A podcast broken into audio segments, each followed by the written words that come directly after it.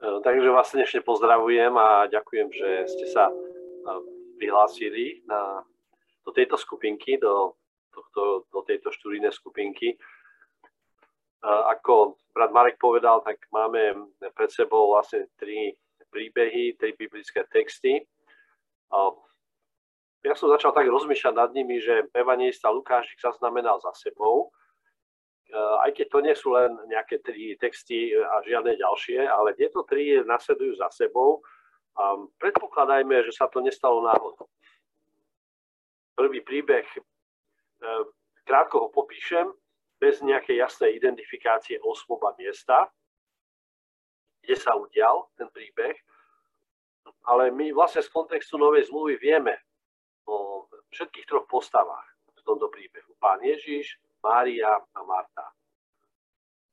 To stretnutie, ktoré máme teraz, možno nazvať za vzorové a stáva sa ako celok nositeľom posolstva pre nás. Áno, máme pred sebou príbeh, ktorý nie je iba správou o jednej udalosti. Má vyššie poslanie. Nesie so sebou posolstvo. Ten druhý text je tiež príbeh ktorý tiež nemá úplne jasné zakotvenie v mieste a čase. Nevieme, kde to bolo, ani presne kedy. V tejto správe sa dozvedáme, že Ježiš učí, ako sa modliť svojich učeníkov. Má pre nás známych učeníkov a nakoniec tiež vyšší cieľ.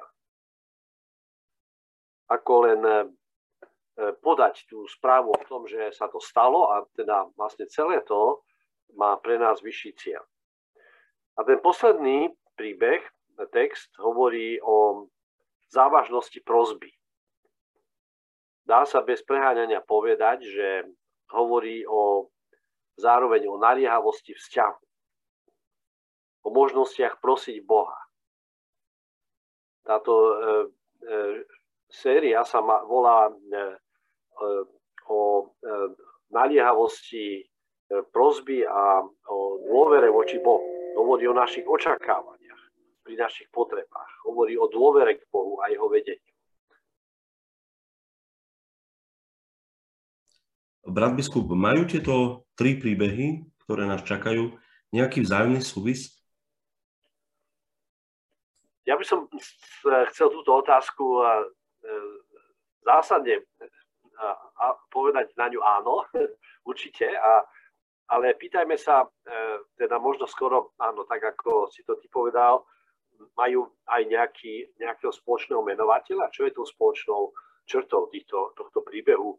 Domnievam sa, že je to výborná otázka na úvod tohto biblického štúdia s troma príbehmi, možno vonok odlišnými. Podržme si túto otázku v pamäti a vráťme sa k nej v závere dnešných potúliek e, s Lukášom. Na záver sa k tomu vrátime. Máme tu pred sebou krásny. Ja myslím, že je veľmi pekný tento obrázok. Ja som ho desi našiel na internete a e, áno, e, je tam Mária, Marta a pán Ježiš e, a možno ešte ďalší muž. Nevieme, či to je Lazar, ktorý bol súčasťou tejto rodiny, alebo učeník. E, príbeh je e, úžasný a e, teraz e, by som poprosil brata Mareka alebo niekoho, aby ho prečítal, aby som nehovoril iba ja.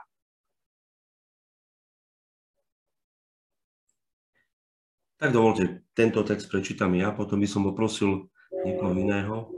Takže príbeh o Márii a o Marte, Lukáš 10, 38 až 42.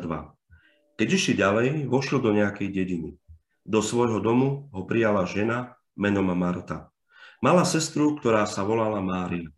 Tá si sadla pánovi k nohám a počúvala jeho slova.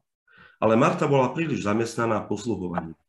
Pristúpila k nemu a povedala – Nedváš, pane, že mi sestra samej dá posluhovať. Povedz jej, nech mi pomôže. Odpovedal jej pán. Marta, Marta, starostlivá si a znepokojuješ sa pre mnohé veci. Len jedno je potrebné.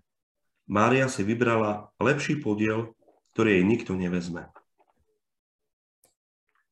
Áno, krásny, krásny príbeh a, a výborný text. A, um, ja by som možno začal poznámkou, že my všetci hľadáme e, veci, ktoré sú skryté našim očiam, aj nášmu duchovnému zraku a aj pri pohľade na tento známy príbeh sa budeme o to usilovať.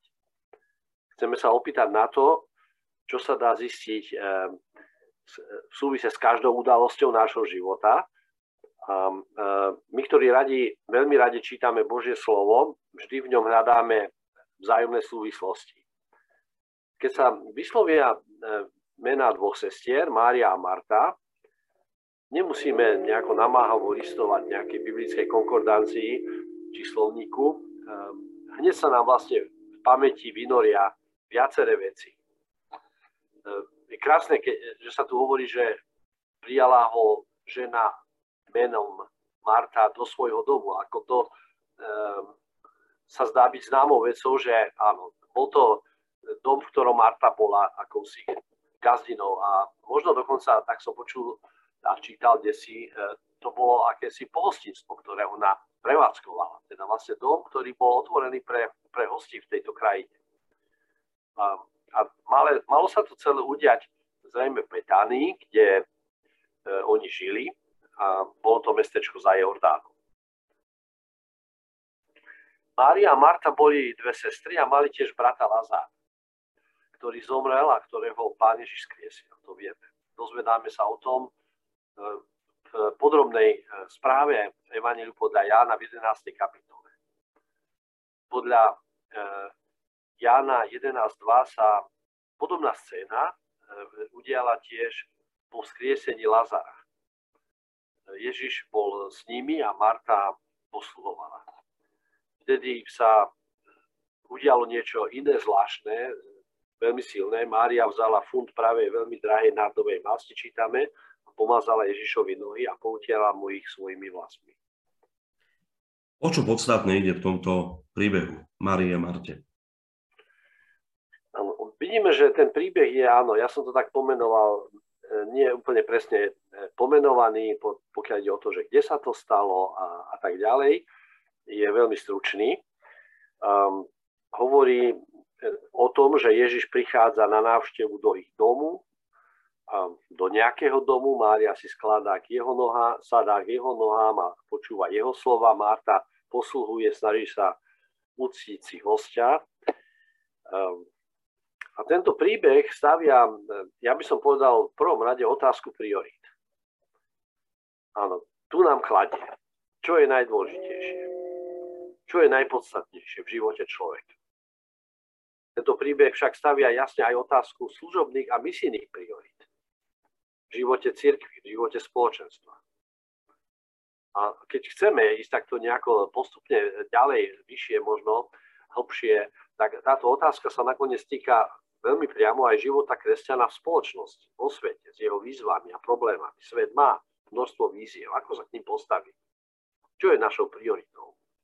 keď sa dívame na svet trpiaci duchovnou či fyzickou alebo sociálnou biedou. Možno by sme povedali, že na čo ísť teraz do takej šírky?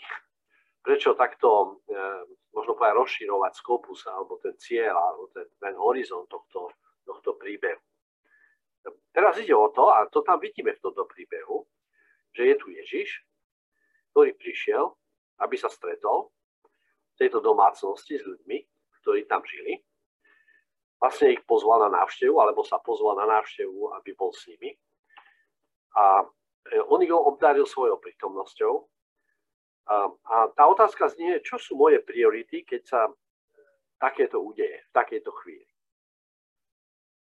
Mohli by sme to možno povedať, preniesť do našej situácie a povedať, e, keď nás Ježiš volá do spoločenstva, v duchu svetom, chráme napríklad. Zvony zvonia a pozývajú nás do chrámu. Alebo vieme podľa svojho kalendára, že teraz je čas. Teraz sa schádza náš, naše spoločenstvo, náš cirkevný zbor do, do chrámu.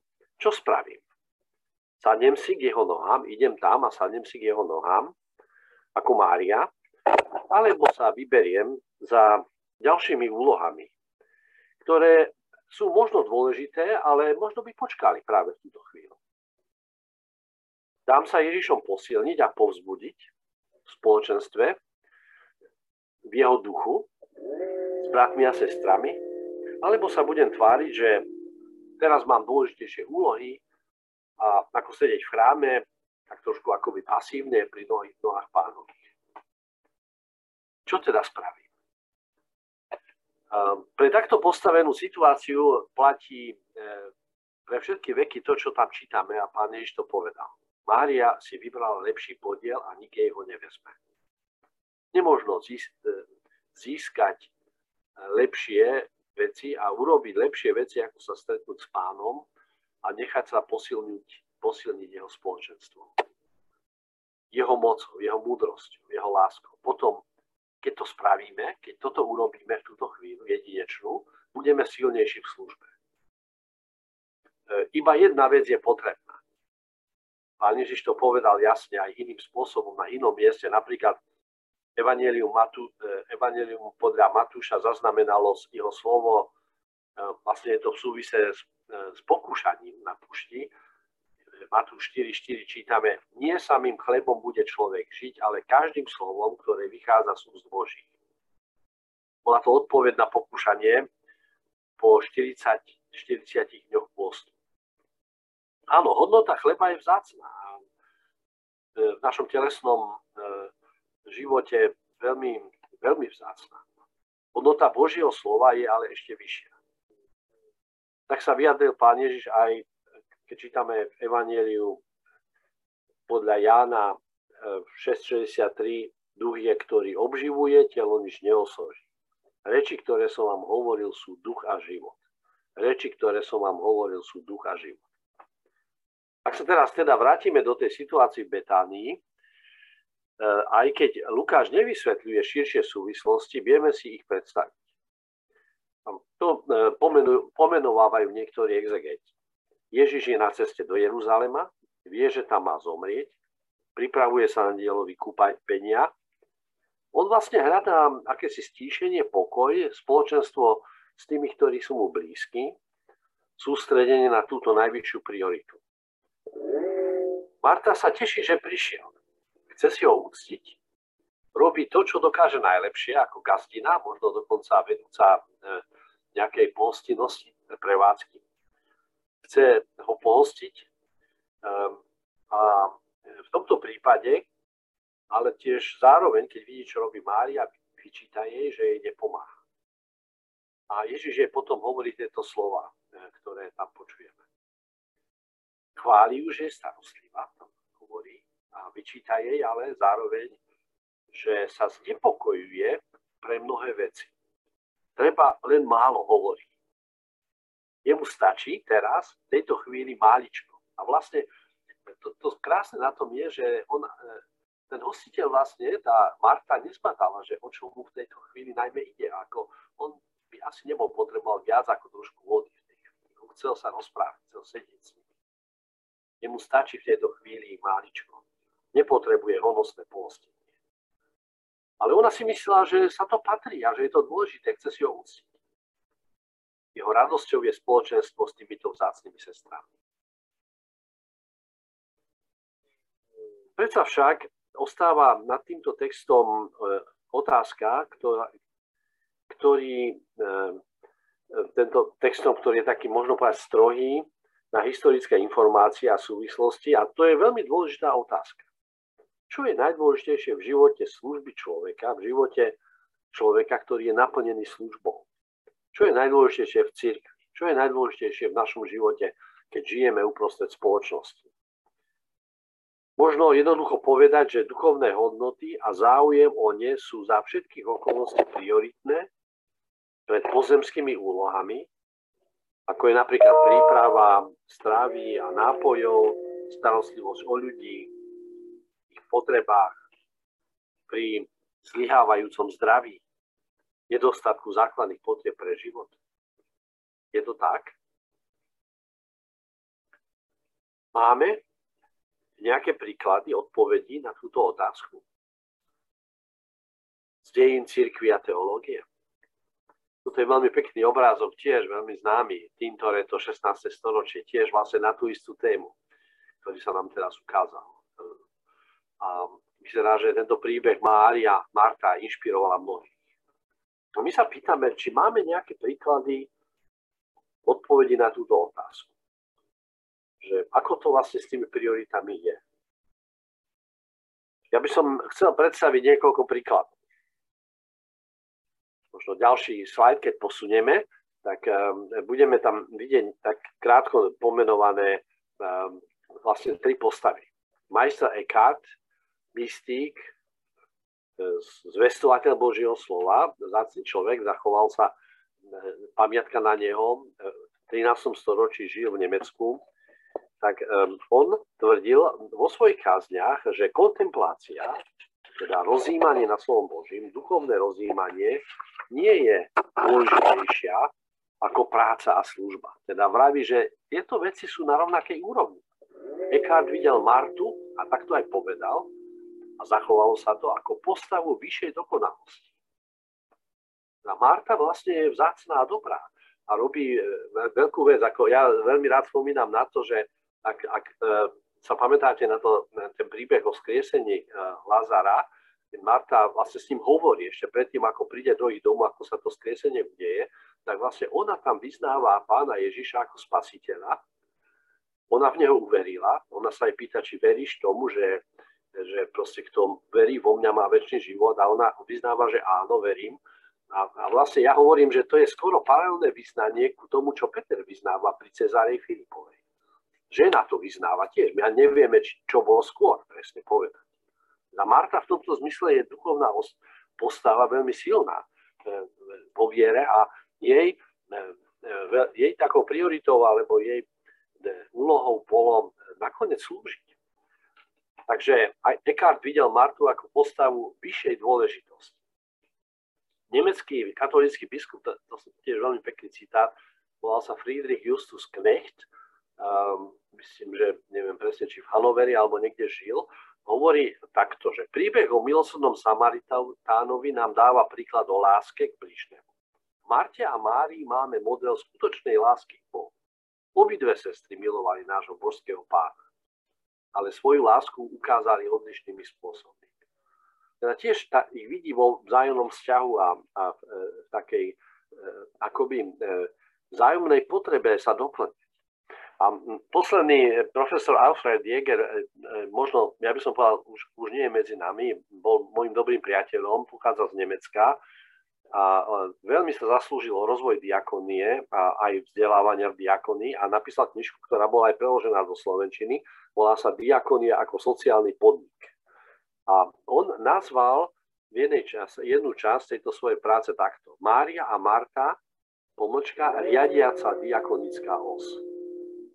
Mária so svojou tým záujmom o kontempláciu, o rozhovor, eh, s Kristom a rozjímania nad Božím slovom Marta ako, ako akčná, ako tá, ktorá vlastne nakoniec z toho celého urobí sociálny podnik, to znamená, že rozvinie tie možnosti. E, áno, tak, takto mnohí uvažujú. Takže vlastne e, dá sa povedať, áno, Mária si vybrala lepší podiel tejto chvíli, pretože teraz tu bol Ježiš, aby sa rozprával o viere s ňou a s, a s Martou to bolo dôležité, tomu treba dať prednosť. Ale nakoniec v duchovnom živote ľudí ide o to, aby Mária a Marta, ich dôrazy boli spojené. Takže teraz e, ďalší príbeh. Um, kto nám prečíta? Ak môže vyvolať a sestra Želka, uh, mohla by si prečítať? Ak si myslím, že to je tá sestra Čaklova.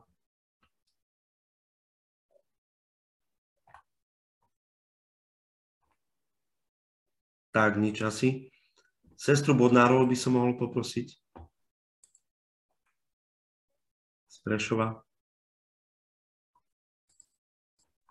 Môžem kľudne ja, ak treba. Dobre, tak sestru Kilianovú poprosíme.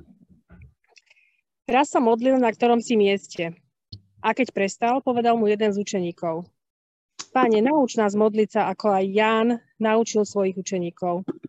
Povedal im, keď sa modlíte, hovorte, oče náš, ktorý si v nebesiach, posved sa meno Tvoje, príď kráľovstvo Tvoje, buď vôľa Tvoja, ako v nebi, tak aj na zemi. Chlieb náš každodenný daj nám každý deň. A odpúsť nám hriechy naše, lebo aj my odpúšťame každému svojmu vinníkovi. I neúvod nás do pokušenia, ale zbav nás zlého. Amen. Ďakujem pekne. Ja by som začal možno poznámkou, že k úlohám rabína, učiteľa zákona, a taký bol, možno povedať, pán Ježiš tiež, patrilo, že svojim študentom ponúkol jednoduchú modlitbu alebo vzor modlitby, naučili ich modliť sa. Robil to preto, aby ju nakoniec bežne používali. Tak spravil Jan Krstiteľ a urobil tak pri svojich učeníkov. Ježišovi učeníci prichádzajú s prozbou, aby to urobil aj pre nich. My tu máme pred sebou teda e, takú verziu e, modlitby pánovej, očenáš, ktorú zachoval Lukáš. A Matúšová verzia je malinko odlišná, možno ste to aj počuli, už keď sme to čítali. A najmä v závere pokračuje slovami, lebo tvoje je kráľovstvo, i moc, i sláva, i e, na veky. Amen. Túto modlitbu všetci používame každodenne. Vieme dnes pri hlbšom skúmaní pochopiť a získať pre svoju modlitebnú prax niečo nové, keď budeme teraz znovu čítať a, a analyzovať? Taká otázka, možno retorická, ale ja by som povedal, že pokúsme sa o to. Spomeniem jedného e, muža, ktorý e, pre mňa je tiež vzácný z histórie dávnej, württemberský reformátor, volal sa Johann Albrecht Pengel a žil 1687 až 1752. A napísal taký veľmi stručný návod na to, ako požehnanie čítať Božie slova Ehm, je to kratučká knižočka a ehm, v nej ehm, on veľmi často zdôrazňuje, že treba po každom veršiku prestať čítať ďalej, teda neletieť, zastaviť sa, načúvať, mlčať, modliť sa, aby Boh otvoril našu mysel. A on to tak krásne hovorí, a to je nezabudnutelné, že poklopať na každé stebielko, aby z neho vypadlo zrniečko Božej pravdy a vždy e, na novo, hoci je to už známy text, sa tak stane. Vždy na novo. A teda toto skúsme spraviť teraz. Text, e, text, tento text sa začína tým, že Pána Boha voláme Otcom. Volať svojho Boha a nášho Boha Otcom je, možno povedať, najtypickejšie oslovenie Boha kresťanov. Kresťania tak robia. Nachádzame takisto e, podobnú vec v rímským e, teda v liste rímským 8.15, tam čítame, neprijali ste predsa ducha otroctva, aby ste sa zase báli, ale prijali ste ducha synovstva, ktorým voláme Abba Oče. Alebo tiež na iných miestach. A ak vzývame Otca bez uprednostňovania osôb, súdi každého podľa jeho diela. Čítame napríklad v 1. Petra 1.17. Už toto prvé slovo e, modlitby hovorí, že neprichádzame k cudzej osobe. Nemusíme sa báť počítať s Božou priazňou. Ideme k Otcovi. Prichádzame k najbližšej osobe nášho života, k milujúcemu Otcovi. V tom hebrejskom chápaní meno nie je iba vonkajšie formálne označenie osoby. Meno znamená celý charakter osoby. Meno obsahuje celkové zjavenie osoby tak v Žalme 9.11 čítame, Božie, a Božie slovo to tam krásne vyjadruje, v teba dúfajú tí, čo znajú tvoje meno. Lebo ty neopustíš tých, čo ťa hľadajú, hospodine. Na prvom mieste v oslovení nášho Otca eh, v modlitbe je oslava. Boh a jeho sláva a jeho veleba stoja na prvom mieste. Je to Otec celého univerza, nebesa, všetko okolo nás. Celý viditeľný a neviditeľný svet je jeho doménou. To oslovenie obsahuje nekonečnú ústu. Hoci vieme, že sa odvažujeme osloviť nášho Otca, naša ústa voči pánovi sveta ostáva a vyjadruje sa na prvom mieste, hneď teda na začiatku. Takže tá oslava e, nášho nebeského Otca je niečo, čo, čo je veľmi potrebné. A Chceme to robiť zo srdca, pretože je to vyjadrenie našho, našho obdivu. No základnou prozbou hneď v úvode je, aby sa Božie slovo stávalo súčasťou našej reality. Um, vieme, že je to Božia vôľa, je to jeho zámer. preto poslal pána Ježiša do sveta. Prečo to hovoríme? Pretože chceme ukázať, že sme v súlade s týmto Božím zámerom. Prajeme si, aby sa Božia vôľa plnila, aby sa udiala. A keď to hovoríme, domnievam sa v našej modlitbe pánovej, tak zároveň si tým musíme uvedomiť to, že, že náš nebeský Otec si praje našu súčinnosť pri tom, aby sa toto dialo. Myslím, že aj to je taká veľmi dôležitá skutočnosť, ktorú e, treba e, si uvedomiť vždy na Modlitba sa týka nakoniec celého nášho života. A my sa predsa môžeme pýtať, um, ktoré potreby sa dostávajú do popredia. Čo znamená ich poradie? Oni sú v nejakom poradí v tejto modlitbe.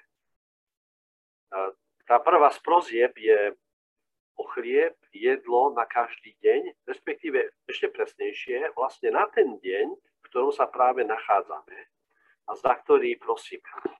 Tak je to tam veľmi, veľmi pekne aj povedané. Áno. Ehm, keď e, ešte raz sa k tomu vrátime, e, chlieb náš každodenný daj nám každý deň. Áno, teda, e, tam určite počujeme za tým aj, aj presne tú situáciu, kedy podľa druhej knihy Mojžišovej, Exodus 16, 11 až 21, Izraeliti zbierali mannu, tá vždy bola len na ten deň, na ďalší deň sa nedala uchovať. Takže to je veľmi dôležité. Pán Boh sa chce o nás postarať a chce, aby sme žili v dôvere, že to urobí. Nemáme si robiť starosti o budúcnosť. To tiež na konci 6. kapitoly Evanelia podľa Matúša zaznieva veľmi silne v kázi na. Nakoniec po rôznych príkladoch Ježiš sumarizuje svoje posolstvo a hovorí, nebuďte teda ustarostení o zajtrajší deň, lebo zajtrajší deň postará sa o, o seba, dosť má deň svojho trápenia. Čo znamená toto posolstvo?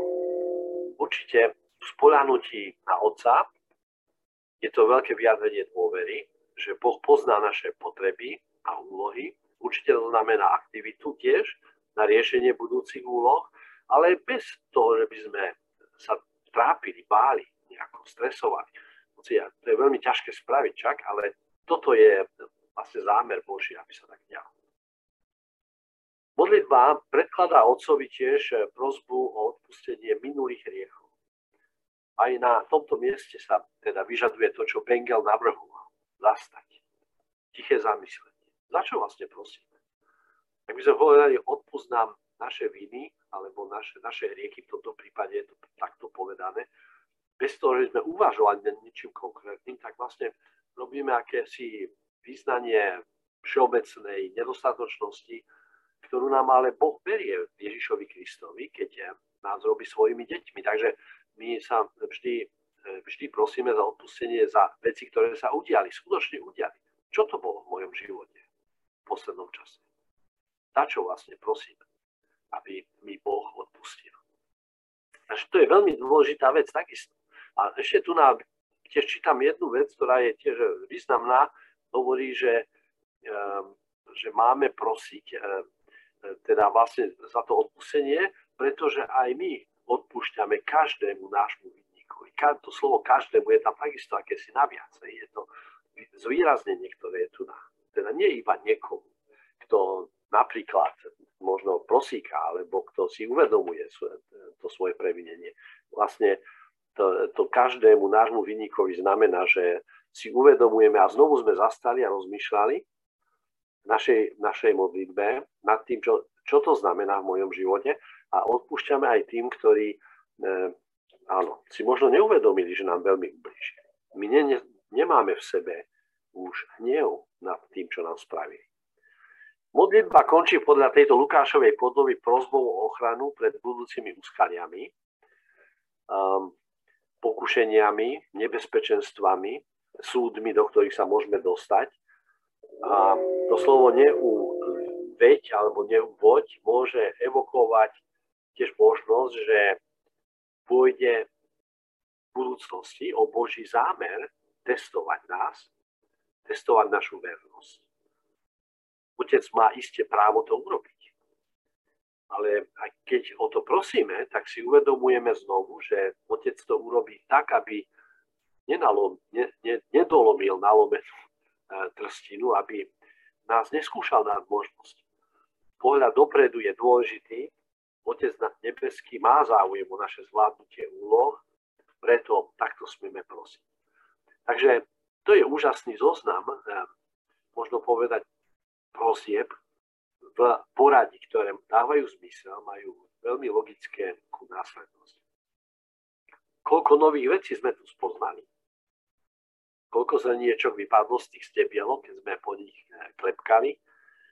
Možno sa k tomu vrátime eh, na, na záver, čo bolo pre nás najdôležitejšie pri takomto čítaní. Teraz sa dostávame k tej tretej časti. Eh, je to vlastne najdlhší text a neviem, či sa nájde odvážny alebo ochotný prečíta. Ja, ja už teraz prečítam, som ja predtým tak rýchlo zapnúť zvuk. Ja uh, tak... ja. A to no, kľudne môžete. Môžem, si, môžem ja prečítať? Pravda, že kľudne. Nech sa páči. Môžem ja? Áno, sestra Bonárová. Som nevedela zapnúť zvuk. Potom im hovoril, keď niekto z vás má priateľa a pôjde k nemu o polnoci a povie mu, priateľ môj, požičaj mi tri chleby, lebo mi prišiel, priateľ, prišiel z cesty a nik, nemám ho čím ponúknuť. A on by zvnútra odpovedal, neobťažuj ma, dvere sú už zatvorené a deti so mnou v posteli, nemôžem vstať a dať ti. Hovorím vám, keď aj nevstane a nedá mu preto, že mu je priateľom, pre jeho dotieravosť jednako vstane a dá mu, čo potrebuje. A ja hovorím, proste a dostanete. Hľadajte a nájdete, klopte a bude vám otvorené, lebo každý, kto prosí, dostane a kto hľadá, nájde a kto klope, tomu bude otvorené. Alebo či je medzi, medzi vami otec, ktorý by podal synovi kameň, keď si pýta chleba? A keď rybu, či mu podá hada miesto ryby? Alebo keď si pýta vajce, či mu podá škorpióna? Keď teda vy, hoci ste zlí, viete dať dobré rady svojim deťom, o čo skôr dá Otec Nebeský Ducha Svetého tým, ktorí ho prosia. Ďakujeme pekne, sestra Alenka. Um, naozaj krásny príbeh znovu. Aj v tomto príbehu, podobenstve o prozbe sa hovorí o dobrote nášho nebeského Otca, určite, ktorý miluje svoje deti a teda aj mňa. A my môžeme povedať, že tento príbeh má dve časti. Väčšinou je to tak, vždy je to tak vlastne pri podobenstvách, že je tu nejaký obraz, ktorý treba dobre pochopiť a trošku aj vopred analyzovať. Ja by som povedal dokonca v tej kultúre, z ktorej pochádza. Um, a tá kultúra Palestíny, Izraela nie je úplne identická s tým, v čom žijeme my. A potom je tu tá druhá časť, tá zvestná časť. Pozrime sa najprv teda na, e, na ten obraz, ktorý sa nám tu predstavuje, na situáciu. Tu na, je taký um, zaujímavý uh, obrázok domu, ako mohol mnohokrát byť. Je to dom možno jednoduchej rodiny, možno dokonca na vidieku. Ale skú, začneme skôr tou situáciou. Izraeliti, a to je tiež niečo, čo možno vždy ani si neuvedomujeme, často cestovali na večer. Teda keď sa mali presúvať na iné miesto a ísť na návštevu alebo cestovať, tak e, cestovali na večer ehm, a potom sa dostávali do toho miesta učenia neskoro, vo večerných hodinách. Um, prečo? Lebo páľava slnka, ktorý sa jej vyhnúť. Testovateľ prichádza za svojim priateľom, my čítame o polnoci z dôvodov, ktoré sme si predstavili pravdepodobne. Um, v krajinách Orientu, zároveň to je ďalšia skutočnosť, bolo takou morálnou povinnosťou, bolo proste patrilo ku správnemu správaniu hostiteľa poskytnúť plnú starostlivosť, kedykoľvek by človek prišiel. E, k nej napríklad patril chlieb. Chlieb sa pripravoval vždy na jeden deň a ďalší deň si rodina upiekla nový chlieb, aby bol čerstvý. A, a tá rodina, ktorá dostala návštevu, nevieme, či ju čakali, či nie, asi, asi ani možno nie, ale bol to, boli to priatelia, ktorí prišli, bol to priateľ, tak um, nemá chlieb. Preto ide hospodár, otec rodiny za ďalším priateľom, o ktorom si myslel, že ten chlieb bude mať. A je to o polnoci všetko. A prišiel prosiť o tri, možno povedať nie, nám dobre známe palestínske chleby. V tejto situácii treba asi vysvetliť ešte aj to, ako asi vyzerala tá domácnosť a dom jednoduchých ľudí. Údajne ten dom mal väčšinou jednu miestnosť.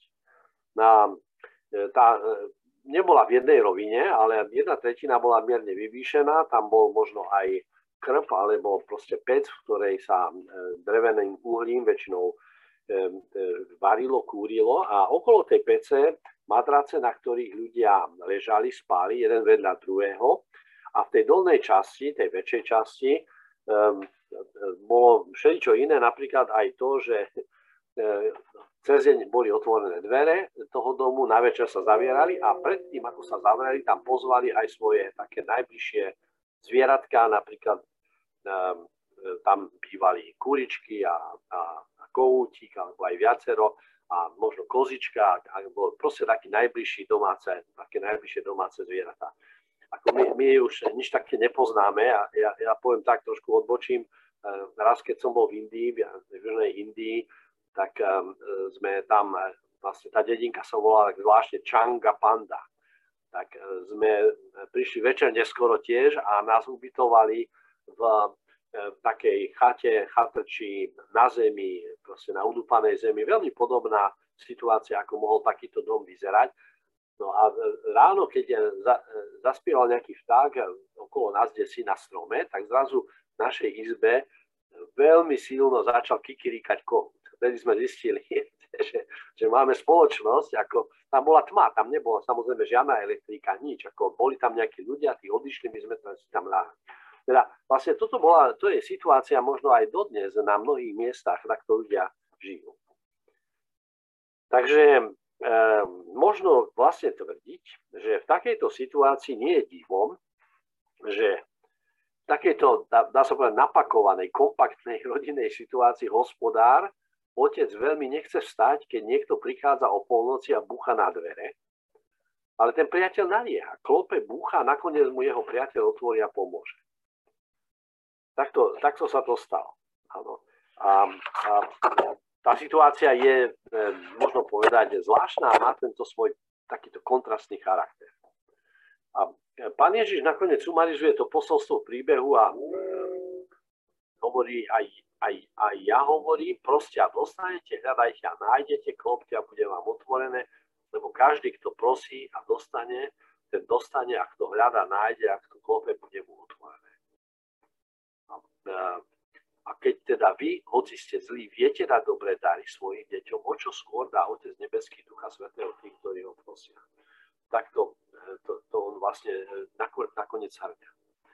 A pán Ježiš pritom ale pridáva ešte dva také krásne príklady, veľmi kontrastné tiež, o tom, ako sa chová otec voči svojim deťom, ja by som mal synovi či cére, keď o niečo prosia, nepodá im kameň na miesto chleba, nepodá im škorpiona na miesto vajca. Takže uh, toto záverečné shrnutie, ktoré je v strede tohto slajdu, keď teda vy, hoci ste zlí, viete dať dobré dary svojim deťom, o čo skôr dá Otec Nebeský Ducha Svetého tým, ktorí ho prosia.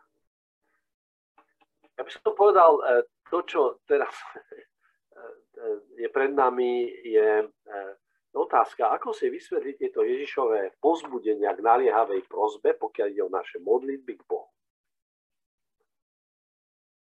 Boh neodpovedá vždy v súlade s našou prozbou, ktorú v modlitbe vyjadrujeme.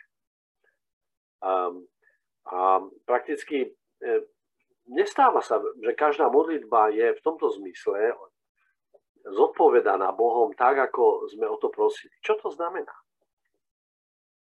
My vidíme, že toto, tento príbeh predstavuje také dve kontrastujúce, vlastne možno povedať vzájomne odlišné situácie. On ich Pán Ježiš kladie vedľa seba a pozýva nás, aby sme si po Ježišových vysvetleniach urobili vlastný názov. Hospodár, ktorého budia o polnoci v malom domčeku na jednej strane a nebeský otec, ktorý miluje svoje deti a vie, čo je pre ne najlepšie na strane druhej. Úžasný kontrast. Pýtajme sa, je poučením tohto podobenstva to, že máme do nekonečna trvať na našich prozbách voči Bohu že máme klopať a púchať a vynúcovať si odpoveď, ktorú si predstavujeme ako správnu, ako to, čo naozaj potrebujeme, ako ovplyvňuje naše klopanie, prosenie, vytrvalé modlenie. Skutočnosť, že prosíme nášho nebeského Otca. Vieme, že to je náš nebeský Otec, ktorý dá aj ten najvyšší dar Ducha Svetého tým, ktorí prosia. V našich prozbách ostávame vytrvalí. K tomu nás pozbudzuje Božie slovo. Predsa však naše prozby ostávajú úctivé. Veď prosíme nášho dokonalého, dobrého nebeského Otca. A ak nedostaneme to, e, za, za čo sme prosili, nie je to preto, že náš Boh zásadne odmieta vypočuť našu modlitbu. My môžeme vlastne povedať, ako také výborné evanielium tohto príbehu. Nejestvuje nevypočutá modlitba. Každú modlitbu náš nebeský Otec vypočúva. To, čo sa však deje, je, že náš Otec má pre nás často niečo lepšie ako to, o čo prosíme. Dokážeme to pochopiť? A tak sa ešte možno na záver vráťme k tej otázke e, v úvode. Boli sme e, zahlbení do troch správ, ktoré nachádzame v Evangeliu podľa Lukáša. E, a pýtali sme sa, v čom je spoločný menovateľ týchto troch príbehov, ktoré sme dnes na potulkách Lukášom študovali a možno povedať s otvorenými očami a srdcom prijímali a skúmali. V čom je ich spojku? Ako dar pre nás. Skúsme na to odpovedať, ako ste to pochopili.